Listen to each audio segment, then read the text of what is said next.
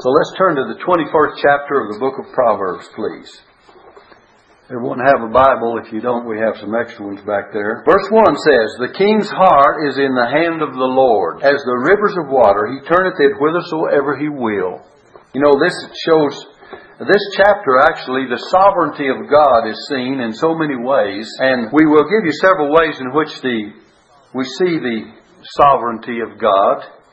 And first of all, the very first verse shows us, in the affairs of government, God is sovereign. In the affairs of government, it says, "The king's heart is in the hand of the Lord as the rivers of water. He turneth it whithersoever he will." The thought is taken from those that are irrigating their land and they have ditches or channels where they can turn the water where they want it to go. And just as the farmer can turn the water into a certain portion of his field, so the Lord can turn the king's heart into whatever way that fits his plan and purpose. Sometimes we fail to realize that, but God is still in control of kings and still in control of governments. Someone says, "Well, how's the elections going to come out?" I don't know, but I know God is in control of everything. I don't know how it'll come out, and I don't know who's going to be doing what. And rulers in various parts of the world, and we have corrupt ones, and we have a little better ones, and we have all these things happening worldwide, but God is still in control, and He can even turn the things that we do not understand for His glory and our good. And I don't know how He can do it with some that He has to deal with, but He does it anyway. And we have many examples in the Bible. In the book of Daniel chapter 2, verse 19 through 21, it says this, "Then was the secret revealed unto Daniel in the night vision. Then Daniel blessed the God of heaven." And it says, "Daniel answered and said, Blessed be the name of God forever and ever, for wisdom and might are His." Now look, here's what He does. "And He changeth times and seasons. He removeth kings and setteth up kings." What? "He removeth kings and setteth up kings. He giveth wisdom unto the wise and knowledge to them that know understanding." It says, "He revealeth the deep secret things. He knoweth what is in the darkness, and the light dwelleth with Him." So He can see through the darkness of this world. I could give you example after example in the Bible. Isaiah chapter 10, verse 6 and 7. Tiglath-Pileser, king in that particular period of time, kings in the providence of God. In Isaiah 10, verse 6 and 7, let me read these two verses. It says, "I will send him against an hypocritical nation." God says, "I will do this. And against the people of my wrath will I give him a charge." And He says, "To take the spoil and to take the prey and to tread them down like the mire of the streets. Howbeit, he meaneth not so, neither doth his heart think so." In other words, he didn't intend to do this. This king didn't intend to do this. But He says, "He meaneth not so, neither his heart." But it is in His heart to destroy and cut off the nations, not a few. And God says He's going to permit this and guide this in this direction for His own purpose. You look back in the book of Ezra chapter 7, verse 21. Ezra chapter 7, verse 21. It says, "And I, even I, Artaxerxes, the king, do make a decree." Now look. And this is a decree to give to Ezra. It's a gracious commission that he has to Ezra, because God had put it in his heart. Well, I want you to see this. "Do make a decree to all the treasures which are beyond the river, that whatsoever Ezra the priest, the scribe of the law of God of heaven, shall require of you, it shall be done speedily." And you could read the whole context. But notice, this king made a decree that whatever Ezra wanted, it'd be done speedily. He gave this decree to his treasures. Now look at verse 27. "Blessed be the Lord God of our fathers," when Ezra realized what blessing was come to him, "Blessed be the Lord God of our fathers, which hath put such a thing as this in the king's heart." You see that? God put such a thing as this great commission to and bounty that He gave to Ezra. It says, "Blessed be the Lord God of our fathers, which hath put such a thing as this in the king's heart, to beautify the house of the Lord which is in Jerusalem." It's very seldom that worldly powers want to do anything for the house of God, isn't it? We have other examples. We have Cyrus in Isaiah chapter 41. Let me read this one. Verses 2 through 4. It says, "Who raised up the righteous man from the east, called him to his foot, gave the nations before him, and made him rule over kings. Who did that? God made him rule over kings. He gave them as the dust of his sword and as driven stubble to his bow. He pursued them and passed safely even by the way that he had gone, not gone with his feet. Who hath wrought and done it, calling the generations from the beginning. I, the Lord, the first, and with the last, I am He. God said He did this for Cyrus and caused him to do what He wanted him to do. He did it for Cyrus, Artaxerxes, and Tiglath-Pileser in the book of Isaiah 10, verses 6 through 7. So that God does control things, in spite of how we feel sometimes. Do you and I ever feel like, well, the world's out of complete control and God is off the scene, and men are going to do, wicked men are going to do as they will. Righteous men are going to try to serve God, and godly men are going to try to live for God. But on the other hand, in all the Bible says He maketh even the wrath of man what to praise Him. The wrath of man to praise Him. So don't ever think that God is withdrawn from this universe. He's still in control. And you and I look at a wicked king or a dictator and we say, how can God be in control with that man in power? Well, He's still in control, and He can use that man's power and turn it around to fit His purpose and plan for mankind and for the salvation of men as well. And when we do not feel that God is in control, we're losing the fact that the sovereignty of God works in the affairs of government, in His providential dealings. Look at verse 2, Proverbs 21, verse 2. Every way of a man is right in his own eyes, but the Lord pondereth the hearts. You know, we're partial in our judgment of ourselves, aren't we? Every way of man is right in his own eyes. Sometimes, even when we know there's a question about whether we're right or wrong, we're right in our own eyes, you know. We're just absolutely.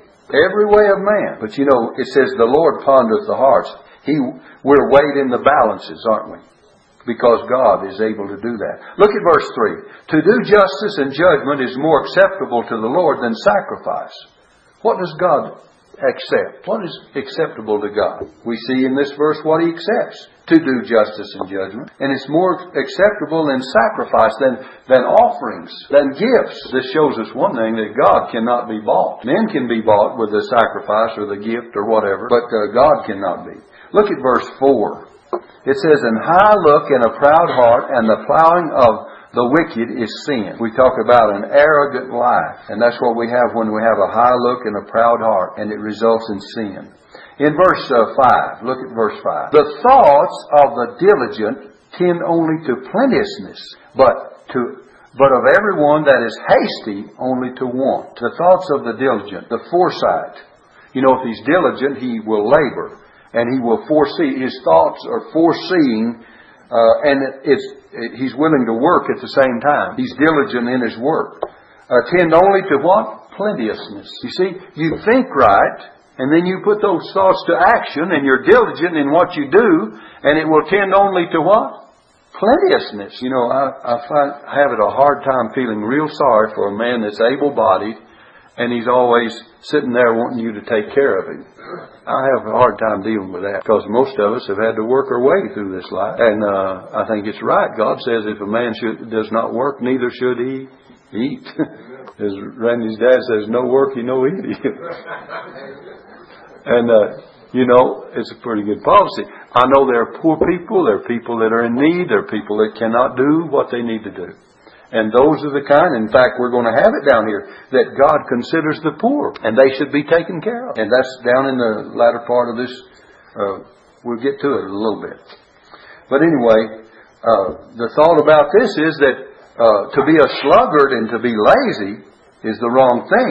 The thoughts of the diligent tend only to poverty, but of everyone that is hasty only to want. Now here you have this hastiness, or ill-gotten gain, we might call it, only to want. Get rich quick, and he doesn't prosper as much. If a man just wants to make it all at once, usually he's not making it.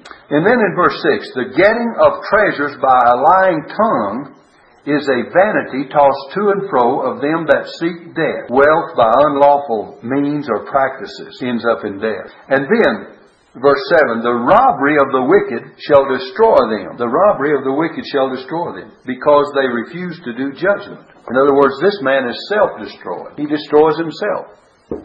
It's like Paul says in the New Testament, a man that deceiveth himself, and James as well. And Paul said also in the book of Galatians that whatsoever a man soweth, that shall he also reap. So he reaps what he sowed. The robbery of the wicked shall destroy them. His injustice shall return upon him. A man that does injustice will find that it returns. If you're unjust to someone, you can just mark it down. It's going to come back and return. Remember when we used to ride the little old push merry-go-round thing in the schoolyards, and you'd be going along, and all of a sudden something would come along and hit you. You had to get out of the way. What goes around comes back around, and it may be to your destruction instead of to your favor. Look at verse 8. The way of a man is froward and strange. By nature it's that way. But as for the pure, his work is right. If you do the right kind of work, you can have a clear conscience about it. And then it says in verse 9, it is better to dwell in the corner of a housetop than with a brawling woman in a wide house. A woman of contention. A wide house means a real house of society. In fact, your marginal reference says a house of society. We need to shun bitter contention. It's better to live in a two-room shack, as we used to say, and be happy, than in a great mansion and be unhappy. And I can remember when my wife and I first married, that's exactly what we had, was a two-room out there on the farm, and I built another one on the end, and I had an old mobile home down there. I worked for a trailer house company down in Wichita Falls, Texas, and I got a shower out of a wrecked trailer, a little old corner shower about so big. We didn't have any bathroom, and I put that shower in the corner of that new room, and I mean, it was just great. We had a shower. and I could tell you some more stories about that.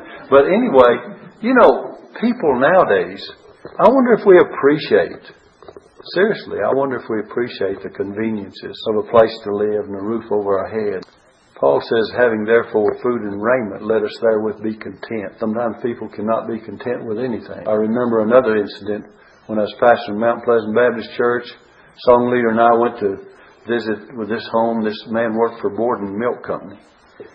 And he had been working for him 2 or 3 months now. And he had saved up enough to be able to catch up on his rent, his apartment, and have food. And that man was the happiest man in the world. He had a wife and a couple of 3 children. He said he could pay his rent this week. And, people appreciated things in some days gone by. I wonder how appreciative we are. Count your many blessings. Name them one by one. Count your many blessings and see what God has done. All right, let's look at this. And here, shun bitter contention. We don't want anything of this contentious nature. And husbands and wives should dwell together in unity and harmony, and love one another and care for one another, and not either one of them be contentious, as this indicates. And then verse 10 says, the soul of the wicked desireth evil. His neighbor findeth no favor in his eyes. The soul of the wicked, what? Desireth evil. He's bent upon evil. He's going to do it regardless. Did you know that there are folks, you say, preacher, you mean this world is like that? There are folks in this world that just want to do evil. And they do not care who they hurt. How it affects their home or their family. How it affects the community. How it affects their neighbor. How it affects society. There are wicked men in this world. Paul says, wicked men and seducers shall wax worse and worse, deceiving and being deceived. And that's what accounts for a lot of the things that we have in this world that are so unpleasant to deal with. Is because it says the soul of the wicked desireth evil. His neighbor findeth no favor in his eyes. He doesn't care about his neighbor. Look at verse 11. When the scorner is punished, the simple is made wise. And when the wise is instructed, he receiveth knowledge. Look at that. When the scorner is punished, the simple is made wise. If you see what God is doing to the scorner, if you see the punishment of God upon the scorner, it ought to wake us up and make us more wise as to what chastening that we might face too. And then we are willing ourselves to receive instruction. When the wise is instructed, he receiveth knowledge. Do you learn today by examples that you see of people that ridicule God and badmouth everybody and the end result of their lives and how they end up? Do you learn anything? That's what God is saying here. When the scorner is punished, when he's punished for his sins, the simple is made wise. We learn by what God does. You see, God is sovereign in the affairs of government. And look here. And when the wise is instructed, he receiveth knowledge. There's degrees of teachability. He receiveth knowledge. When you're instructed, do you receive knowledge? When you're instructed in God's Word, are you willing to receive the knowledge that comes from God's Word? What degree of teachability do you have? Are you able to be taught? We all need to be taught. We all need to learn. And then it says in the next verse, the righteous man wisely considereth the house of the wicked, but God overthroweth the wicked for their wickedness. Don't envy the prosperity of the wicked. God is just, and God's justice will prevail.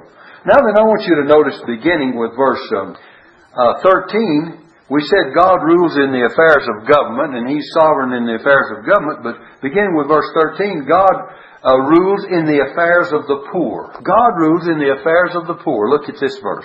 Whoso stoppeth his ears at the cry of the poor, he also shall cry himself, but shall not be heard. If you and I stop our ears at the cry of a poor man, a hungry man, a needy person, when it's in our ability and in our power to help that person, it's going to return. It's going to return. You know, I find people go up to care center and some people, they just don't want to have anything to do with those older people. It's in pain and trouble and left and deserted, and many of their families don't come to see them, and all kinds of stories I could tell you. But remember, we're all going to get old. There's only one alternative. And I don't like that, do you? Death is the only alternative. Someone says, well, I'm young and I'm healthy and I'm, you know, it's that way now. But that doesn't mean it'll always be that way. So you just better remember when you're talking about the condition of any person, I don't care who they are. I know people here that came here with wealth and well off, and we can point to them. Randy and Vicki know who I'm talking about. And now, Alzheimer's, cannot feed themselves, cannot tend to themselves, and of course all kinds of money can't help that. So don't ever think you've got it made. The only way you've got it made is God taking care of it. That's the only way. In verse 13, look at that again. Whoso stoppeth his ears at the cry of the poor. When you see a man hungry, what does the Bible say? Feed him. You see a man without clothing. It's your business and mine to care for the poor. And yet we need to be discreet, too, as to how we help anyone. It doesn't mean we shouldn't use a little common sense in how we do it, because there's a way to do it. It says, in verse 14, a gift in secret pacifieth anger, and a reward in the bosom of strong wrath. And a reward in the bosom strong wrath. Gifts or bribes are involved in this. Look, a gift in secret pacifieth anger, and a reward in the bosom strong wrath pacifies these things. People can be bought off. Look at verse 15. It is joy to the just to do judgment. There's pleasure in the practice of the things of God, in practice of true religion, in the practice of Christianity. What does it say? It is joy to the just to do judgment. But destruction shall be to the workers of iniquity. Look in verse 16. The man that wandereth out of the way of understanding shall remain in the congregation of the dead. What's that talking about? This man is a rebel. He refuses to walk right. Wandereth out of the way of understanding. He shall remain in the congregation of the dead. Now in verse 17 we see how that God deals in the sovereignty of God in the affairs of lovers of pleasures. What does God do with people that just love pleasures? Beginning with verse 17. People are brought to their own ruin by lovers of pleasure. He that loveth pleasure shall be a poor man. He that loveth wine and oil shall not be rich. What does it say there? A man can love pleasure so much that he comes to poverty. In the affairs of lovers of pleasure, God says they bring themselves to their own ruin. In the New Testament, Paul says there will be a day that men will be lovers of pleasures more than lovers of God. If you put the love of God first, you have all the pleasures, and they'll be godly pleasures and the right kind of pleasures that are satisfying. But if you go out here and say, I'm really going to have a good time, and as the old saying goes, I'm going to paint the town red, I'm going to really kick up my heels, and etc. If you go out here with the intention of finding all your joy and satisfaction in that kind of a thing, you're going to end up not only dissatisfied, but you're going to end up spending it all for that which does not profit. That's what the prodigal son did when he took all his inheritance and went into the far country, and he wasted all his substance with what? Riotous living. So lovers of pleasures. And then look at verse 18. God is sovereign in the affairs of the wicked. Look, the wicked shall be a ransom for the righteous, and the transgressor for the upright. The unjust is going to be a ransom for the just. It's going to turn back on them. The righteous are going to be delivered and blessed, while the wicked are going to suffer the loss. So God overrules that in His sovereign actions. Verse 19, it is better to dwell in the wilderness than with a contentious and an angry woman. Spoils comfort. This spoils comfort. Did I hear some amens out there? Who's saying amen? I don't think it's time to say amen. Just listen. Wait till we get to verse 23. Yeah. Okay. But anyway, you see what I mean. It spoils the comfort of a home, doesn't it, to have this. It is better to dwell in the wilderness than with a contentious and an angry woman.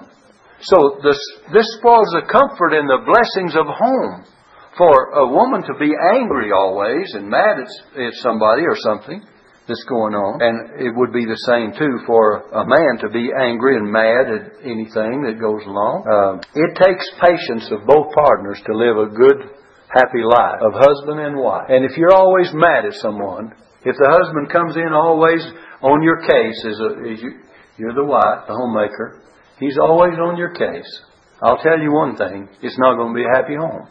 And if every time he comes through the door you're mad because of some reason or other, it's not going to be a happy home.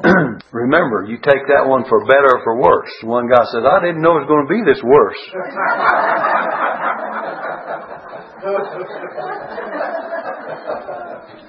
Got to have a little laughter along to kind of break up the contention. All right, look at verse 20. There is treasure to be desired and all in the dwelling of the wise, but a foolish man spendeth it up. Here's material and spiritual treasure. What kind of treasure do you have? A foolish man spendeth it up. He misspends what he has. A foolish man wastes it. And he's wasted usually upon his lusts, upon things that are not even good, upon things that will profit not. And then verse 21, he that followeth after righteousness and mercy findeth life. And righteousness, it says righteousness and honor. So if you follow after what? Righteousness and mercy. Here's true repentance and faith. Here's living the Christian life. What's he going to find? Findeth life, and he findeth righteousness, and he findeth honor. Look at verse 22.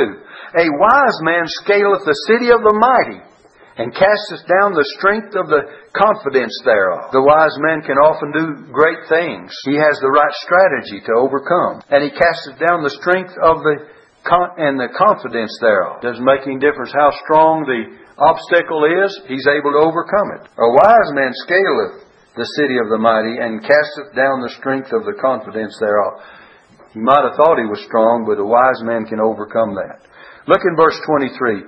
Whoso keepeth his mouth and his tongue keepeth his soul from troubles. Slow to speak, more ready to hear. I think I mentioned once before, that's why God gave us two ears and only one mouth and one tongue, you know.